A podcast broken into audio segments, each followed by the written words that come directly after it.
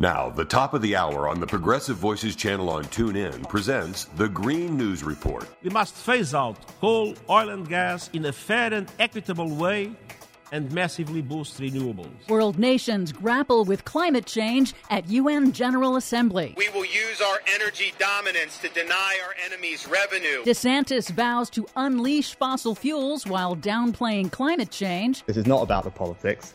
This is about doing what's right for the country in the long term. Conservative UK Prime Minister weakens Britain's climate policies. Plus, President Biden launches the first ever American Climate Corps. All of those launches and more straight ahead from BradBlog.com. I'm Brad Friedman. And I'm Desi Doyen. Stand by for six minutes of independent green news, politics, analysis, and snarky comment. The future is not fixed. Right. It's broken. We're kind of hoping you guys might help fix it. This is your Green News Report.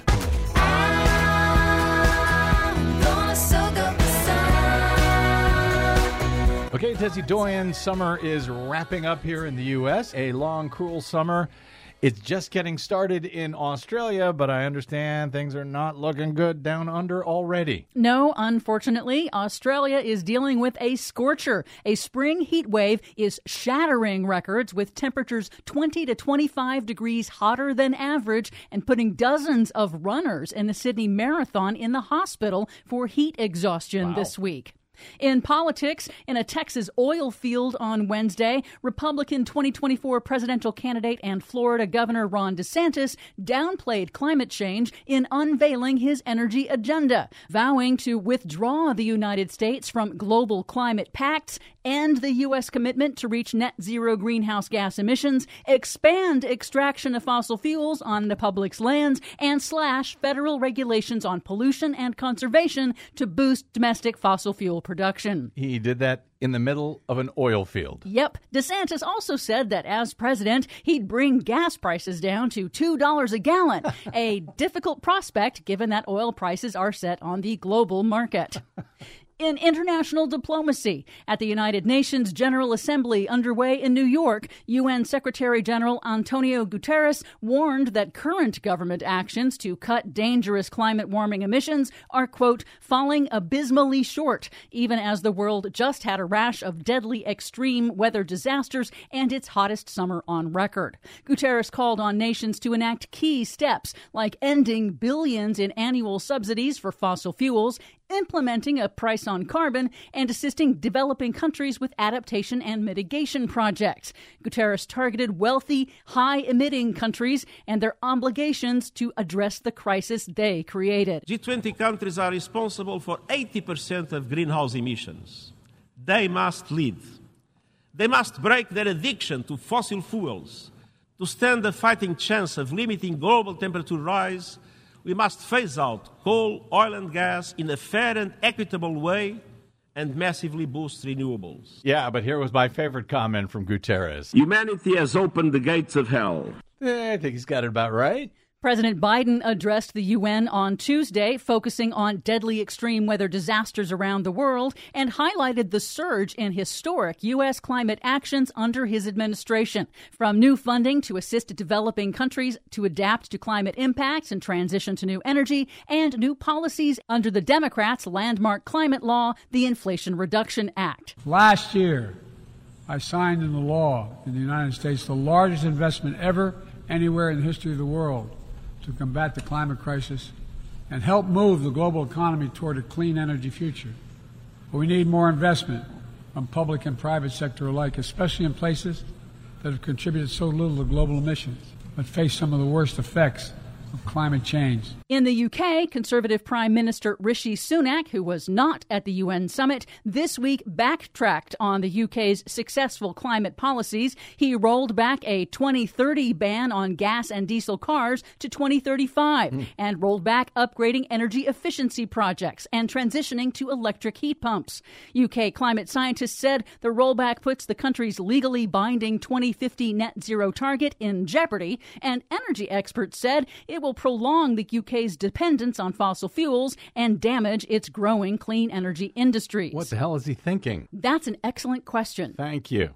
And finally, good news for America. President Biden used his executive authority to create the first ever American Climate Corps, a paid green jobs training and service program for young adults modeled after the Depression era Civilian Conservation Corps. A key goal of youth climate campaigners, the Climate Corps will employ more than 20,000 young adults to build projects in clean energy, conservation, and climate resilience, like restoring coastal wetlands wildfire prevention, and building out solar and wind projects. Very, very cool. Yes. For much more on all of these stories and the ones we couldn't get to today, check out our website at greennews.bradblog.com. I'm Brad Friedman. And I'm Desi Doyen. And this has been your Green News Report. The prettiest thing that you'll ever see. Well, it's a new day. Oh, baby, it's a new day. Please help Progressive Voices support the Green News Report by stopping by bradblog.com slash donate. From Interfaith Alliance, this is State of Belief. I'm Interfaith Alliance President Reverend Paul Brandeis Rauschenbusch in New York City. If we, and now I mean the relatively conscious whites and the relatively conscious blacks, who must, like lovers, insist on or create the consciousness of the others, do not falter in our duty now, we may be able, handful that we are, to end the racial nightmare and achieve our country and change the history of the world. Those powerful words from James Baldwin in The Fire Next Time represent the courageous way Baldwin thought, wrote, and spoke throughout his career. I often quote him on this show and have always found him to be profoundly spiritual. And so, when a book titled The Gospel According to James Baldwin gets published, it's a safe bet we're going to want to talk about it on State of Belief. And so, author Greg Garrett will be with us in just a minute. Vice President Harris spoke to a, a women's convention of the African Methodist Episcopal Church, and she was questioning DeSantis's state standards that taught about slavery in ways that somehow saying that there was some benefit for people who were enslaved. Religion plays a role in so many of the events that shape our lives, whether we know it or not. Religion News Service journalist Adelle Banks and Jack Jenkins are at the forefront of covering those stories, and we'll get a roundup of news you might have missed during the summer, as well as look ahead to what's breaking this fall. We are growing State of Belief, building on our 17 year history by partnering with Religion News Service, the leading religion journalism organization in the country. And as part of the RNS family of podcasts, there's a next generation State of Belief podcast I want to make sure you are subscribed to. Please visit stateofbelief.com slash new podcast. It would really help to have you subscribe and to tell people you're close to about the conversation you are hearing. State of Belief is made possible in great part by the generous support of our listeners. If you've made a donation, thank you for helping get these conversations heard by more people who need them. If you haven't pitched in yet, information on how you can help keep this show going is available at stateofbelief.com. And you can find out more about the work of Interfaith Alliance and join us at interfaithalliance.org. And now to my first guest. James Baldwin was a prolific American novelist, essayist, and social critic known for his profound insights into the complexities of race, identity, and sexuality in America.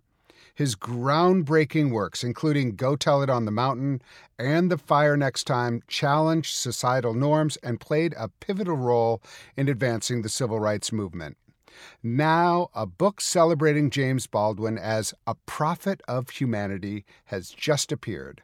The title is The Gospel According to James Baldwin, and the author brings a depth of expertise to this project. The author of over 30 books, Greg Garrett is a longtime professor at Baylor University and is canon theologian for the American Cathedral of the Holy Trinity in Paris. Professor Garrett, welcome to State of Belief.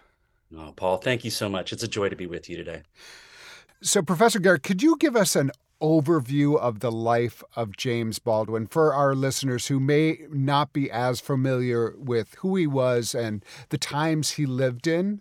Uh, what, where did he grow up, um, and what was the trajectory of his career? Yeah, I mean, thank you so much for asking that. I I wrote this book for people who love Baldwin and people who don't love him yet. Um, and and so that's one of the essential things is that people need to understand who he is and how important he is.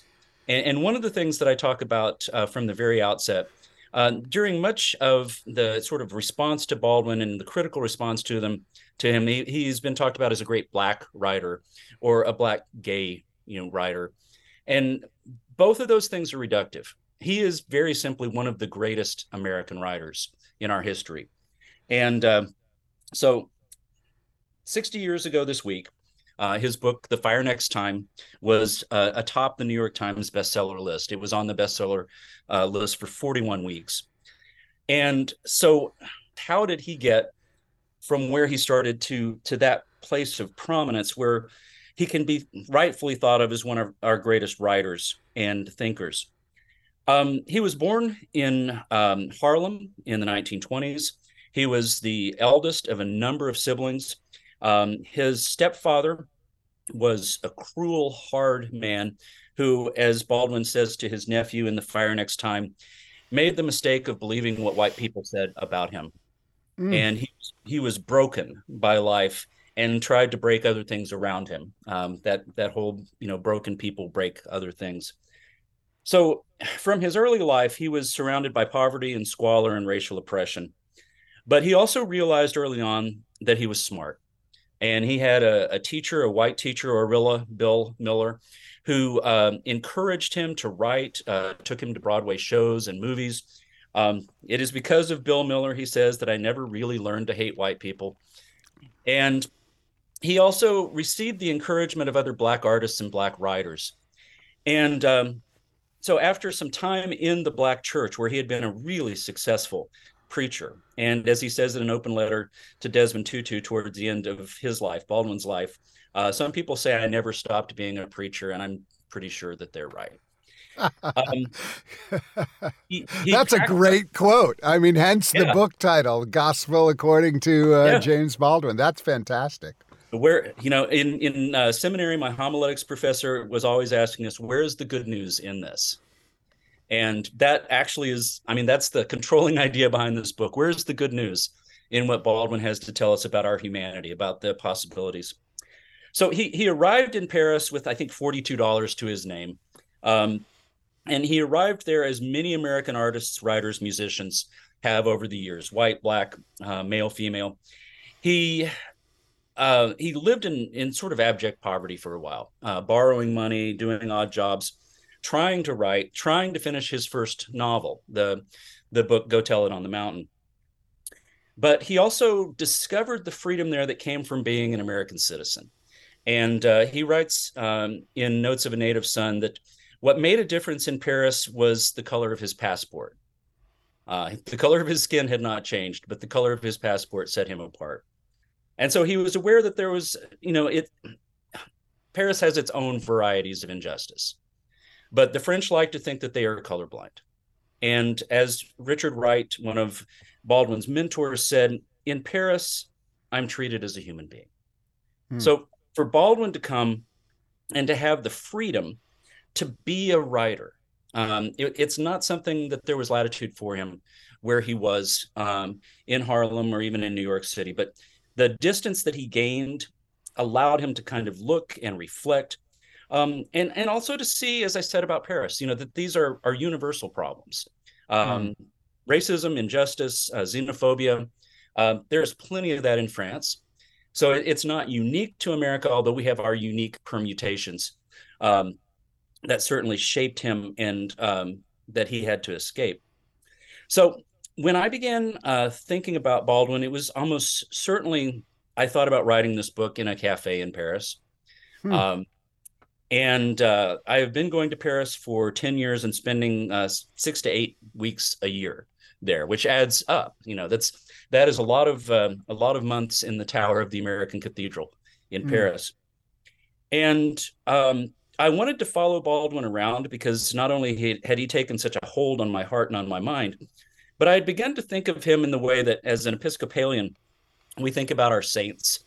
Uh, we want to walk in their footsteps, you know, uh, and that there is something sacred, um, however you understand that term, about the places that they have been and the things that they have touched, you know, the tables at the cafes where they have sat. Mm. And um, so following Baldwin around in Paris for a few years while I was reading him was an essential part of the writing of this book. And then following him to Switzerland, where he had the breakthrough that allowed him to finish Go Tell It on the Mountain. And um, in a, a long early interview with Studs Terkel, he talked about how that winter, I think it's 1951, he was in the village of Leukerbad in the Swiss Alps.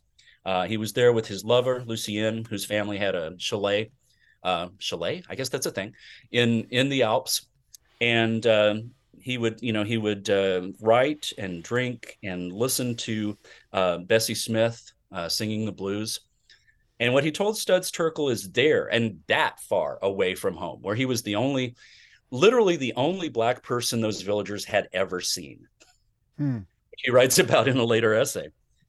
That distance and his reconnection with the idiom of the blues and with the language that he grew up with, grew up in, uh, allowed him to finish that book and also to make some sort of essential understandings about the differences in racism in Europe and in America. Mhm. So, one of the the last essays in um, Notes from a Native Son is called "Stranger in the Village," and it is the essay that he wrote after several trips to Leukerbad. You know, um, being followed around by the children uh, Mm. who you know, pointed at him and wanted to touch his hair and and and rub his skin. And you know, he said, "Eventually, I'm going to go back down the mountain. They don't have to accommodate me. I can be this, you know, circus uh, exhibit to them." But we do not have that luxury in America. In America, we are family. I mean, literally, family Hmm. and we can't walk away from each other we can't you know push one of uh, one group or or the other into the sea we're going to have to learn to live with each other and as he says to his nephew in the fire next time genuinely love each other because uh, Mm. that is our only way out of our chains so Right. in the book I, I wanted to include my journey to that village because first it was terrifying um, and there's some nice dramatic interest in that because i'm really afraid of heights um, and also because i felt that even though um,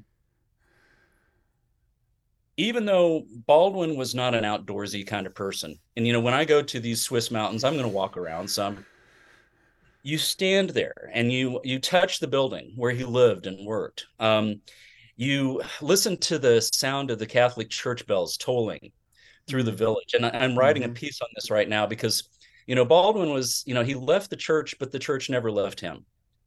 And i just think Hmm. of him sitting there and hearing that that bell tolling the hours or calling people to worship and he is outside of it but he is also permeated Mm. by it Mm. so that that experience was so central to the writing of this book and it's a that village is a place i'm going to go to write for the rest of my life Mm. mr baldwin had some some really good ideas James Baldwin was a, uh, a successful writer, as you said. He was on the top of the New York Times uh, bestseller list. He was on the cover of Time magazine. However, he was a controversial figure. Uh, you don't speak the kind of truth with the power that he spoke it in such a convincing way without gaining some uh, adversaries. And uh, maybe you can talk a little bit about the struggles that he faced uh, throughout his life.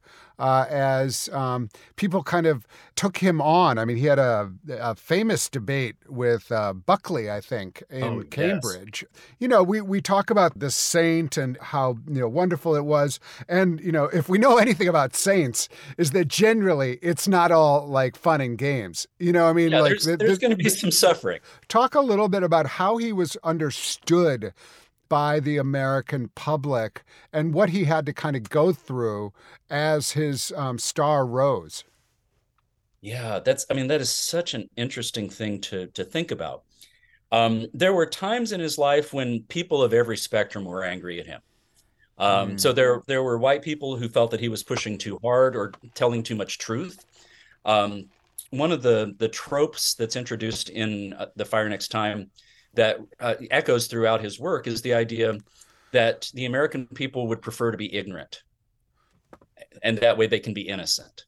Uh, and so, you know, it one of the reasons this book is so important, it matters so much, is that we are in a new phase of that, Mm. right? So, you know, people. Uh, I live here in Texas, um, and uh, I've been in a number of states uh, traveling over the last couple of years where the legislatures have said, you know, we don't want we don't want to offend any of our students, by which they mean the, our white students, who might be exposed to the history of what their grandparents or great grandparents may have done.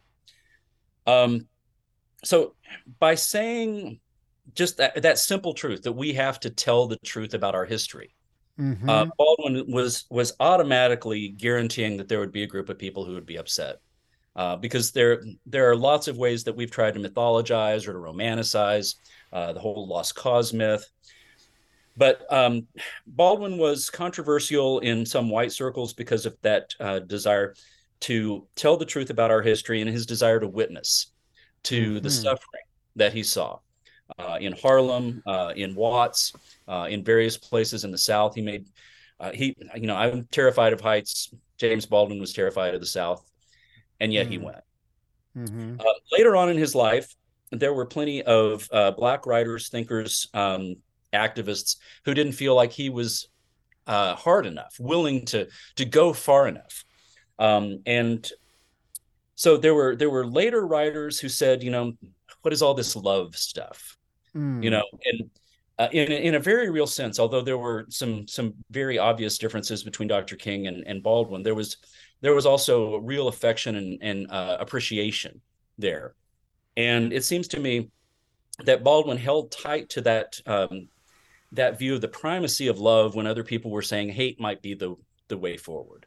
Well, it's interesting. There was a moment that you described in the book that I, I had not known about, which was it was an interaction where in one of his essays, he had talked about something about the church and something and and so, and people wanted King to be to condemn it.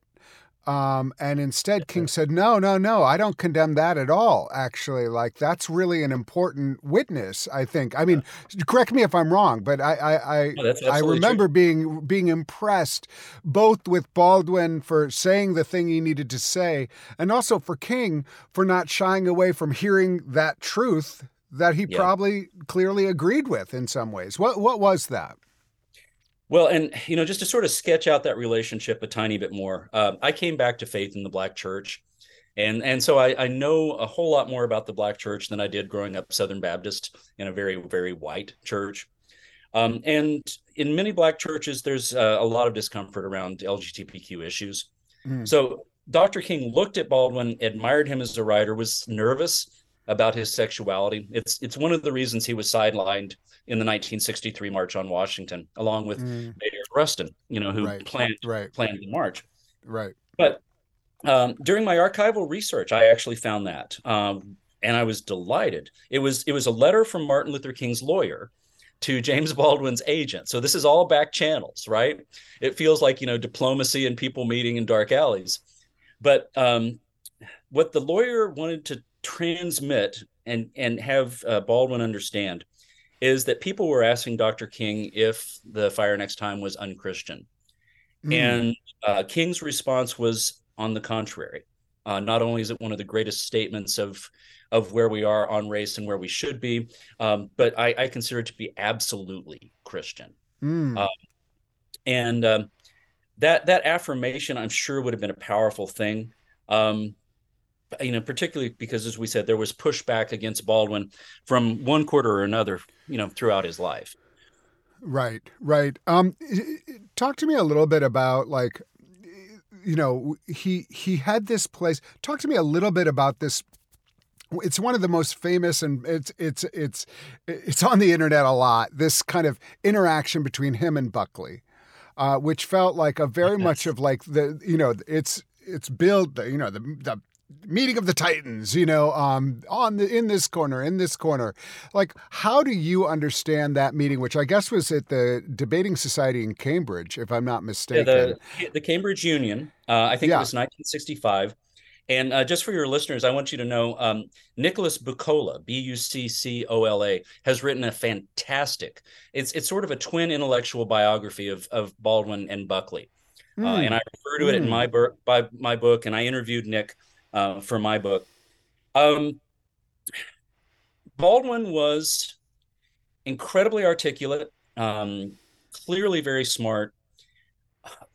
Uh, Buckley, the the same and so there was this idea that you know let's let's put them together in this sort of you know um, uh, I don't know Elon Musk Musk kind of cage match oh. sort of thing.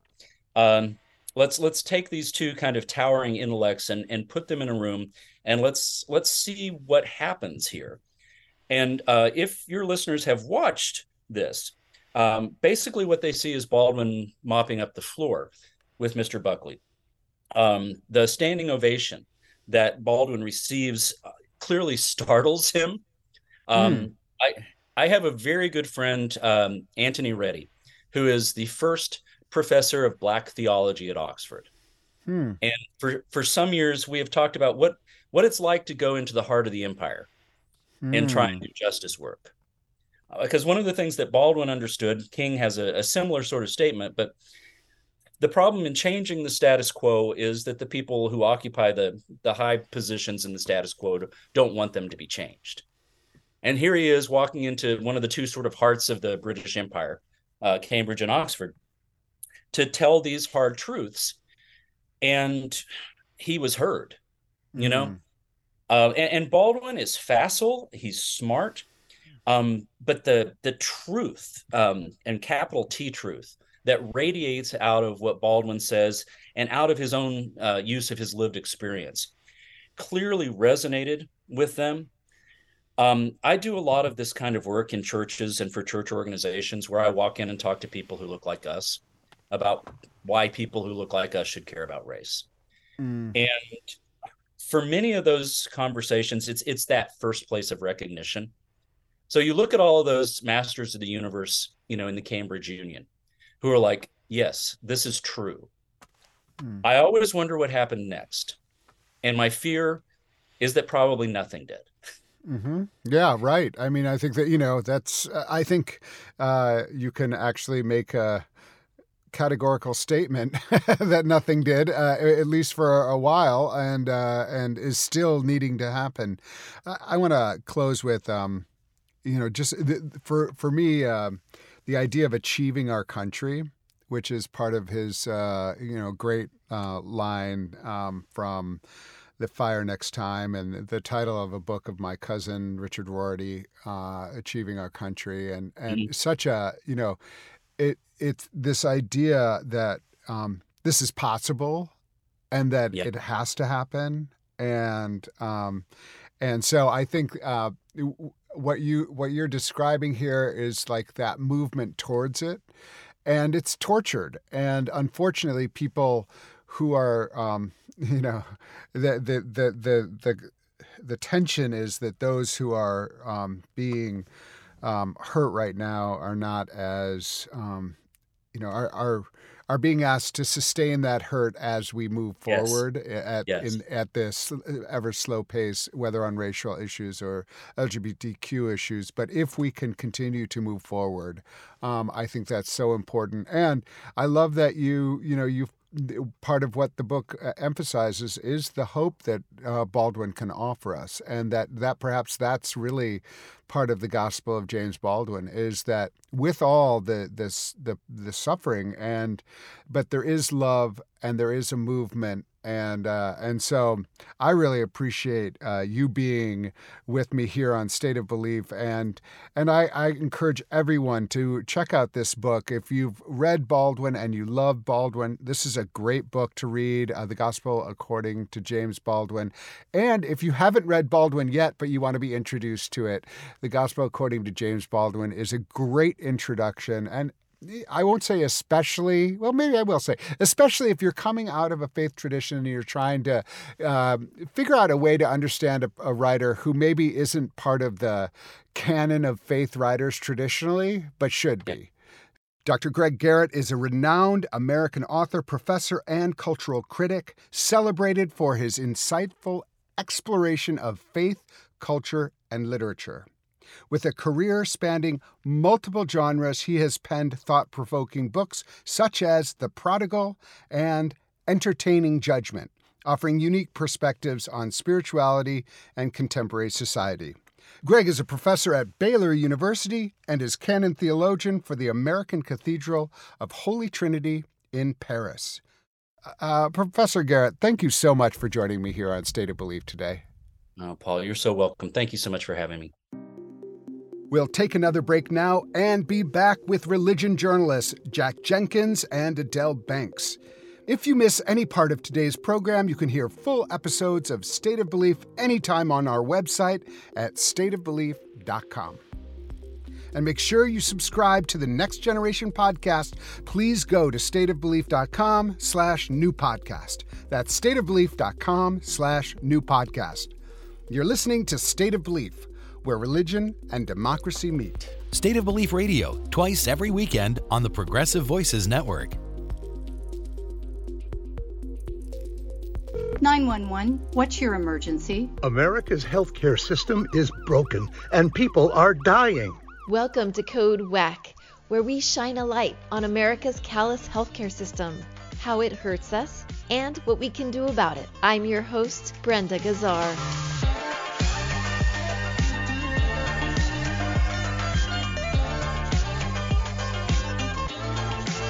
This time on Code WACK. What challenges do those with disabilities face when it comes to accessing quality health care? To find out, we spoke to Angela Gardner, a disability rights advocate who lives in the Los Angeles area. With COVID, there's a new group of people that have long term disabling conditions with long COVID. So there's just this concern, you know, in the disability community that we've totally been left out of all the policy decisions that our elected officials have been making since, you know, they decided to end the COVID emergency and a lot of people with disabilities feel abandoned, that, you know, their needs weren't taken into account. So, what would they have liked to have happened? Did they want the government to extend like the public health emergency and the you know not dropping people from Medi-Cal or Medicaid.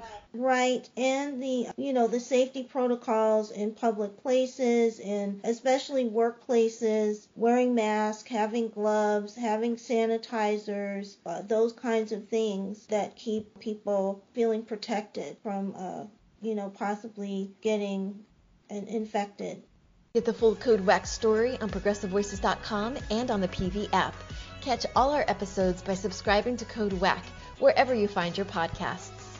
This podcast is powered by Heal California, a nonprofit that uplifts the voices of those fighting for healthcare reform around the country. Until next time, stay healthy. Hey, it's Stephanie Miller. Here's what we're talking about. Carlos Alazraqui. I was going to make espresso. Handpicked by Juan Valdez. Coffee with Carlos. Good to the last drop. Mm-mm. Hola, Carlos. Muy buenos dias. Uh, beg your pardon, I was just watching the rom-com uh, Street Market Fair Festival montage with Kim Jong Un and Putin. Yeah. I can't see me killing nobody but you. You can tell when they're walking together, the, those thought bubbles like, you know, I could have you killed. You know, I could have you killed. you you complete me. I say it here. I think it here. You say it there. Yeah. Yeah. Yeah. it's fantastic. Um, hey, we already sported the sports, by the way. We say, hate to do that without you, but uh, Aaron. Sports. What's his name, Jody? Aaron Rodgers. Aaron Rodgers. Yes, he lasted uh, less than a Scaramucci, uh, apparently. Uh, Aaron Rodgers lasted less than a Scaramucci. I, actually, yeah, he was out. Yeah. yeah. Um, no, I felt I well, because we were saying I guess it's they're saying it's the artificial turf or whatever, which I feel bad. That's what I've been saying. MetLife Field. Two years ago, 49ers first two weeks four injuries. Bosa out. Yeah. Get rid of turf. Yeah. Yep. Lionel Messi will not play on turf. Yeah, but we were t- talking about him being an anti-vax. Yes, it has nothing to do with that. Right. It's not karma like people were saying and yada yada yada yada. It's it's an unfortunate incident. And now, as I tweeted, he has to become Mr. Miyagi, and Zach Wil- Wilson is his Daniel-san. And he's got to get it done. He's got to do the crane, finish out the season. But that's I sport, the sports. of I'm a 49er fan. I'm, I'm good. We won. We beat Pittsburgh 30 to 7. Yay! Sports. Congratulations. Yay! Congrats. Um, I uh, I've got to send you the video of the uh, guy assaulting, not assaulting. He was getting his picture taken with RFK Jr. and he's holding far away dog. He's holding a little poodle, and Oh, he's boy. and he's like, my dog, my rabies vaccine gave him autism. Can you help oh, me? It was hilarious. It was. He said, I think RFK believed me. Trolling.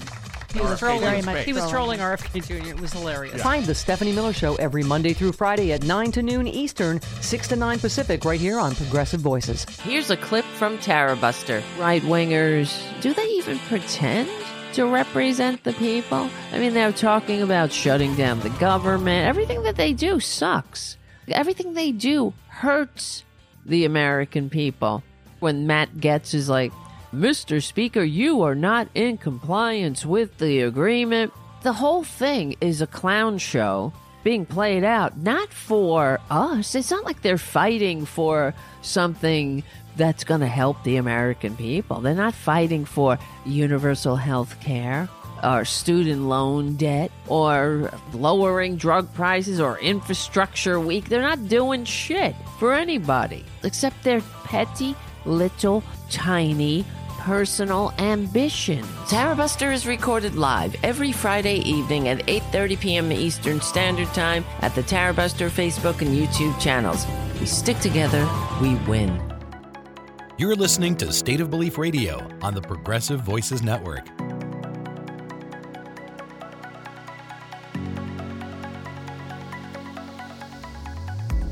Welcome back to State of Belief. I'm Interfaith Alliance President Reverend Paul Brandeis Rauschenbusch. So, what did we miss in religion news and what's likely to make headlines in the months ahead? I'm joined by veteran religion news service journalists and award winning journalists, I might add, Adelle Banks and Jack Jenkins. Thank you so much for being back on the show. Thanks so much for having us.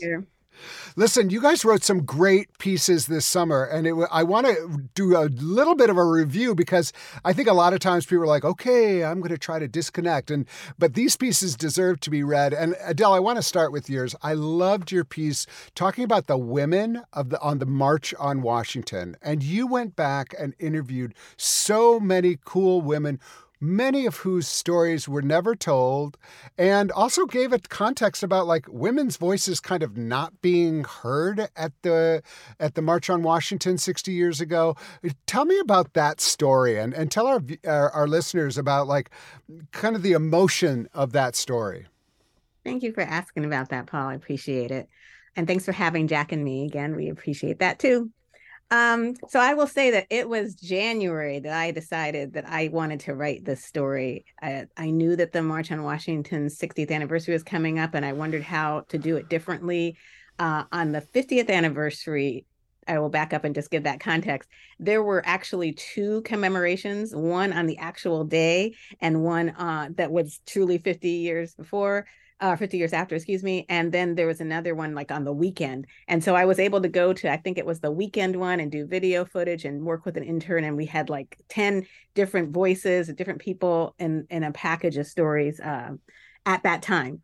So this time around, I thought, well, let's focus on the women because, as you said, it's interesting. This time around, there's been big attention for the fact that there were not a lot of women voices. Um, in some cases, they barely said a word or they sang a song, which is important, but they didn't get to have the major speeches that um, the the men did that day. And I understand from one of my uh, sources, who I quoted in the top of the story you're referring to, Reverend Barbara Williams Skinner, that there was still some, you know anger and angst about that many years later for the women who had been behind the scenes but didn't get to be in the front on that very special day. So I did some searching for some people. Um, I happened to interview um, Bishop Vashti McKenzie, who is now the head of the National Council of Churches. Uh, I think I interviewed her because she had just gotten that role. And somehow in that interview, she happened to mention that she had been at the March on Washington. And so I said, Well, I'm definitely going to circle back to you about that. And she remembered how hot it was. She remembered wearing uh, uh, ankle socks and Mary Jane's shoes. that was a very ago. funny part of the story. She was like, "You you showed up like correct, dressed correct. Like everyone was dressed correct, even if it was really hot." Right, exactly, exactly. But she also was helping her family that was uh, is in the uh, Afro American uh, black newspaper business collect information that day and Hmm, was able to hmm. help them figure out who was there and who they should report on, which is kind of cool as a journalist hearing uh, one of my sources talking about that. So that was uh, one example. And then there were a couple of others that I was able to find as well. There's a woman who had been involved in King's Birmingham jail letter, uh, Willie Pearl Mackey King, who also was involved in the planning of the march. And so she was able to talk about that and how shocked she was when she heard King's speech be different than the words that she typed up numerous times as they'd gone over drafts as a group. So that was interesting. And then the yeah, other- I I loved that. It was so it was so interesting to hear someone who was really behind the scenes, and it sounded so much like kind of every event that anybody's doing. You're not, you know, you're not doing the script. You're not doing the script. You know, we all and did so much it work. came. And you know, Mahalia Jackson is credited for saying, "Tell them, tell them about the dream, Martin." So that's another example of a woman who had a role that wasn't as prominent uh, to this day, but that was part of why we ended up hearing those those words. And then the last person um, was someone else I learned about named Sandra Sandy Hassan, and she was a student who was a marshal at the march, and she was there when Malcolm X came by with his entourage, so she got to hear him talking to the press and before he moved along to the next part of uh, the the national mall for the rest of the event um, so i was just pleased that they were able to talk about women who had some connections to faith who were involved 60 years ago still remembered it and could talk to me about it It's just it's a really uh, it was a great example of finding the story. Uh, that hadn't been told and uh, letting us know. I mean, I just I loved it, and it was it's an important event for us to commemorate, and even more beautiful to know a little bit more of the nuance of that day, and also like you know some of the emotion that I I had never actually heard those stories or even the emotion around women. It's obvious, it makes sense, um, but but it was just really really helpful. It's a great example of the role of journalism. Tell stories that will change the way we perceive an event and and and widen it and illuminate. So thank you for that. That was that was great. Jack, one of your stories that I really was intrigued by was um, about Pope Francis and him actually addressing some of the Catholic uh, agita in uh, America, and um, and and how his words were received, and like what what impact does a pope have on actual on the ground Catholic politics, which are so volatile right now?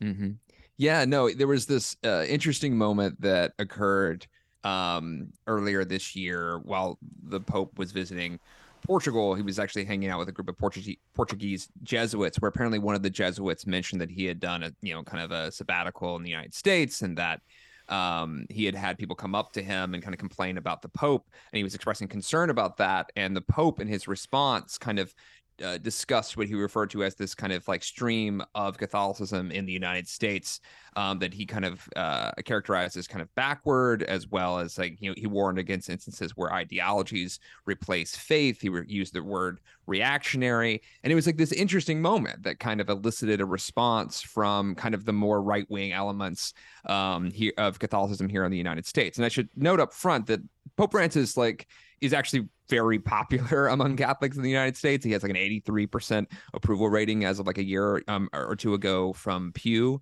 But there is this very particular strain that has been very vocal in either directly criticizing the Pope or um, or in some instances more kind of being on the opposite end of his message. And so we kind of talked about some of those groups. You know, some of that is like say Raymond Arroyo at Eternal Word Television Network, which was this um, is actually a very large Catholic media enterprise that used to kind of be more specific religious programming and more recently kind of got into the news space. And Raymond has kind of become this talking head on that program, who also very often moonlights on uh, Fox News. And it, during one of his Fox News segments, he actually mocked a uh, Vatican official who got COVID despite being boosted. Again, kind of leaning into this anti-vaccine sentiment. While Pope Francis had actually been very pro COVID nineteen vaccines, you know, um, characterizing them as an act of love. Um, and you know, more specifically, you know, Pope Francis also kind of mentioned the idea of, of potentially clerics, of prelates here in the United States who might be on the opposite end of you know of him when it comes to ideology and theology. And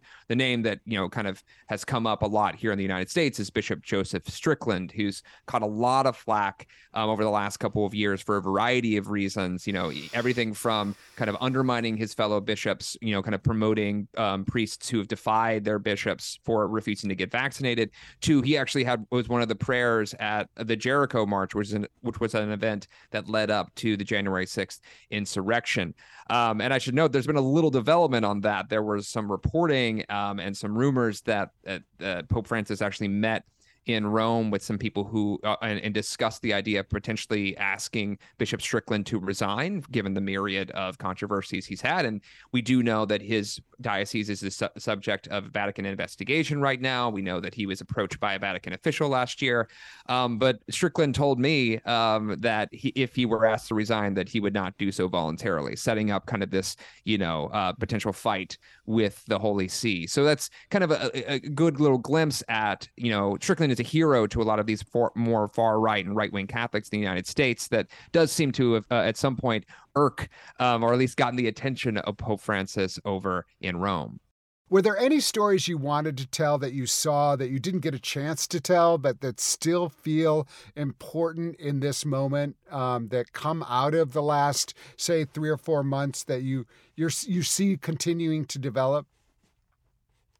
Well, I, I can name at least one. It's it's it's a story that I think is interesting because it's kind of a it's not a story. So what I mean by that is that you know watching the um the 2024 Republican presidential candidates, right?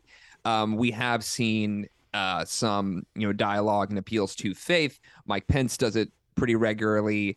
Um We've seen some of the other candidates also um, reference faith in public appearances, but one of the ones that's that's most interesting to me is that um, you have Ron DeSantis, the governor of Florida, who was you know touted to be like the great uh, the, the, great you know, rival to Trump leading into this, and that has proven to be untrue, uh, and at least in polling so far throughout his campaign. But an other odd thing about it is that he is Catholic, and that he um, was asked about that uh, early on in the campaign while appearing on a evangelical Christian um, network. And actually, kind of while he didn't, you know, deny that he is Catholic, he kind of instead, when asked about it, you know, kind of referred to Catholic um, traditions as, as I think he might have used the word neat. Someone can fact check me on exactly the word he said. It was something that was not overwhelmingly um, enthusiastic and pivoted immediately to language that you would more often find in evangelical context, talking about the um, importance of a personal relationship with a faith and with Christ. And it's been interesting to kind of see him throughout his campaign so far. You know, I just saw him speak last week here in DC um, to an evangelical Christian group in which he was again kind of leaning more heavily into more uh, evangelical Christian um, rhetoric and theology than you might have find found in a more traditional Catholic space. And I think there's a lot to unpack about why he might be doing that. You know, what the um, game plan is there, um, whether it'll work, but uh, just the, the, the idea of a Catholic candidate um, really kind of spending more time in in evangelical spaces and using evangelical style rhetoric than he than you might expect. And with only, to my um, estimation so far, he had one tweet where he showed that he had met with a prominent Catholic bishop, and outside of that, I haven't seen him lean too heavily into that space, which seems interesting and peculiar to me. Yeah, well, that says a lot about the. Uh kind of the the way I think the perhaps the Republican field feels like they have to navigate religion is that you know if you're not doing evangelical Christianity, you're not doing religion correctly for the primary.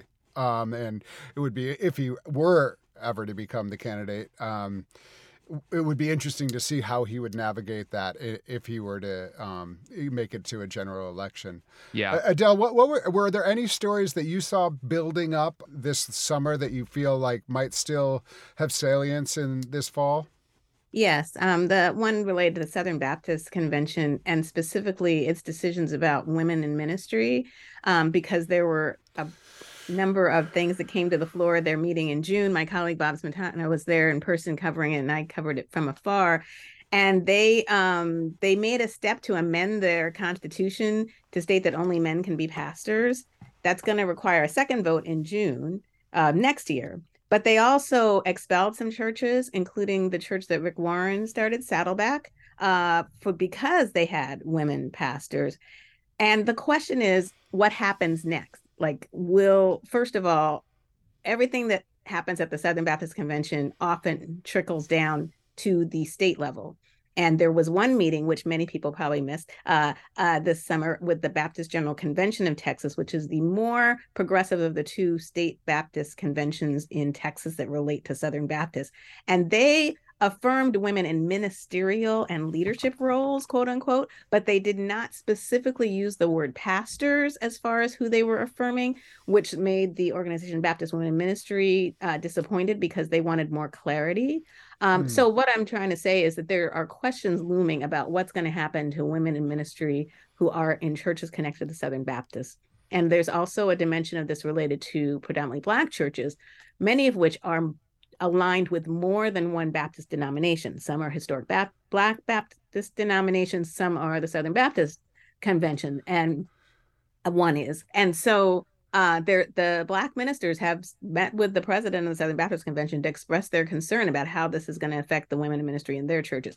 So there's lots kind of brewing some of it's going to happen over the next few months as the state conventions meet and say something about this topic and then of course next june we'll see more so i feel like that's an ongoing story that will merit being uh, having tabs kept on yeah, thank you. That's super interesting. And, you know, I think a adjacent uh, issue that I saw this summer was all the seminary, Southern Baptist Seminary presidents making a statement about critical race theory. And I just felt like that was such an odd that's what we're focused on um, but it, i'm just wondering also like down the road how you know there's been a lot of effort of the southern baptist convention to address racism in their past um, or at least a lot of voicing of that desire and i just don't know how that action correlates with uh, a sense of progress among black uh, southern baptist churches and, and members so that's a good question. Some of them have left over this issue that they thought that this was not where they need to focus, and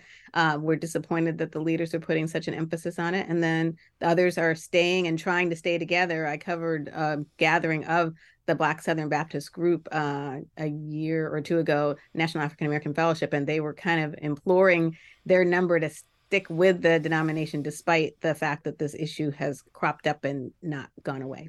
Yeah, yeah. It's so interesting, you know, the religion and how it intersects with life and people, uh, that which is just the way it is. How have you all been seeing other dimensions of this upcoming 2024 joyful election season, which I'm sure will be life giving and and uh, full of great ideas that people are you know parsing through and deciding which candidate. Um, is there anything right now that you see as a major telltale sign of what's to come in 2024 as we begin to enter into this um, with more gusto as we uh, end out the fall and begin the next year. Well, I'll, I'll just note that I mean I think one of the interesting things to that I've been doing in kind of covering Christian nationalism is kind of seeing how there are certain issues that these smaller groups and smaller organizations that aren't attached to um, presidential campaigns are continuing to spend their time on and how those end up bubbling up into the rhetoric of presidential candidates. So, for instance, um, a lot of conversation around schools, a lot of conversation about LGBTQ rights and also um, trans kids that are showing up in education contexts, in particular, opposition from far right circles to a lot of what LGBTQ rights advocates would argue are LGBTQ equality um, efforts, um, and and really attaching that to education, attaching that to children.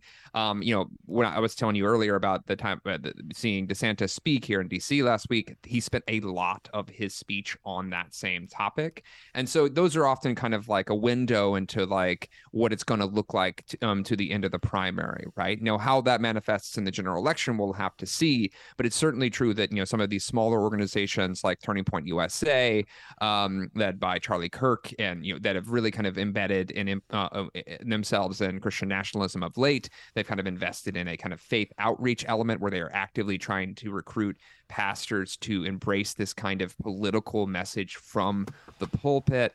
Um, those are all indicators of you know the kinds of people that say the Trump campaign or the DeSantis campaign could be talking to between now and whenever the GOP primary um, ends. And quite frankly, if it's either of those two candidates, I would expect them to continue pushing on those issues um, uh, right up until election day 2024 um, so I, I, just think that part's fascinating. Like even earlier you were talking about you know the southern baptist convention. Um, you know turning point usa was hosting one of the events at this last one right? Like they you know they weren't their efforts weren't necessarily successful to kind of push the message that they wanted but that shows the level of interest that these polit- overtly political groups are showing in religious communities as a way to kind of push out a message that clearly seems to resonate with general with republican candidates writ large large and potentially, um, you know, whoever ends up being the nominee. Yeah. Another thing that might uh, come up, but I really don't know yet, but I'm intrigued as to this whole question about how Black history is looked at. And again, this is the DeSantis issue. And um, uh, Vice President Harris spoke to a, a, women's convention of the African Methodist Episcopal Church over the summer, and she um, was uh, questioning DeSantis's uh, role on uh, having state standards that taught about slavery in ways that seemed to her to be inappropriate, somehow saying that there was some benefit for uh, people who were enslaved. Um, so uh, that seems to not be going away as far as a concern. Um, I don't really have a handle on how wide it is beyond Florida, but there are certainly issues about this that are drawing attention from folks, and some of those folks are voters. And so I don't know how high it'll be on the list of voting issues, but I suspect it'll be higher up on what are what's on people's minds when they walk into the um, the voting places this time around. I think that those both of those issues, they you know, we think of the bread and butter issues, uh, you know, economics and and unemployment and things, but these are the issues that some people will come out for. Um, and mm-hmm. and I you know we're we're going to be doing an, a, a uh, an event in October um, for our listeners, live stream uh, October 18th on on book bans, and really like what it means for people to say you can't know about um, these stories about these people because it's going to um, you know that that's bad for your kids like under the idea of parental rights and who's parental whose parents whose rights. And so this is uh, this is a major these are major issues um, that really do have a lot to do with religion and how you know what what what we can believe what we can know what what you know knowing our history. I've i've heard of churches in um, in Florida, black churches that are beginning to teach black history because they don't trust that um, that actually the uh, the school will be teaching Black history uh, in a truthful way. Um, and uh, so these are all amazing stories. Listen, I love having you on. I love being able to say thank you for the storytelling you're doing and uh, that we see it and we appreciate it. You can go to religionnews.com, and this has been great. Adelle M. Banks is projects editor and national reporter at Religion News Service. An award winning journalist, she was previously religion reporter at the Orlando Sentinel and a reporter at the Providence Journal and newspapers in the upstate New York communities of Syracuse and Binghamton.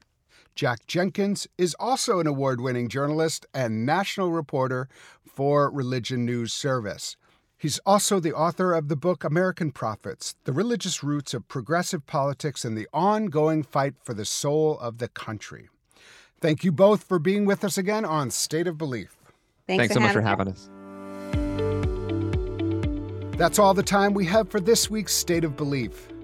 Please be sure to subscribe to the new and improved podcast called The State of Belief at Apple Podcasts or your favorite podcast platform, or at stateofbelief.com slash new podcast. Subscribe to The State of Belief today. We need your help keeping State of Belief going. I hope you'll consider being a partner in this crucial work by making a financial contribution today. Information on how to donate is available at stateofbelief.com. That's stateofbelief.com. And you can be part of making sure informative and encouraging voices like these are heard by sharing this program with family and friends. Let's get more people listening and more people taking part both on and off the air and join the conversation. Follow us on Facebook and Instagram at State of Belief and share State of Belief with the people in your life. The views and opinions expressed on this program do not necessarily reflect those of Religion News Service or Religion News Foundation. State of Belief is produced by Ray Kirstein and is a production of Interfaith Alliance. Become a member today at interfaithalliance.org. And be sure to join us next week. I can't wait. Until then, I'm Paul Rauschenbusch on State of Belief, where religion and democracy meet.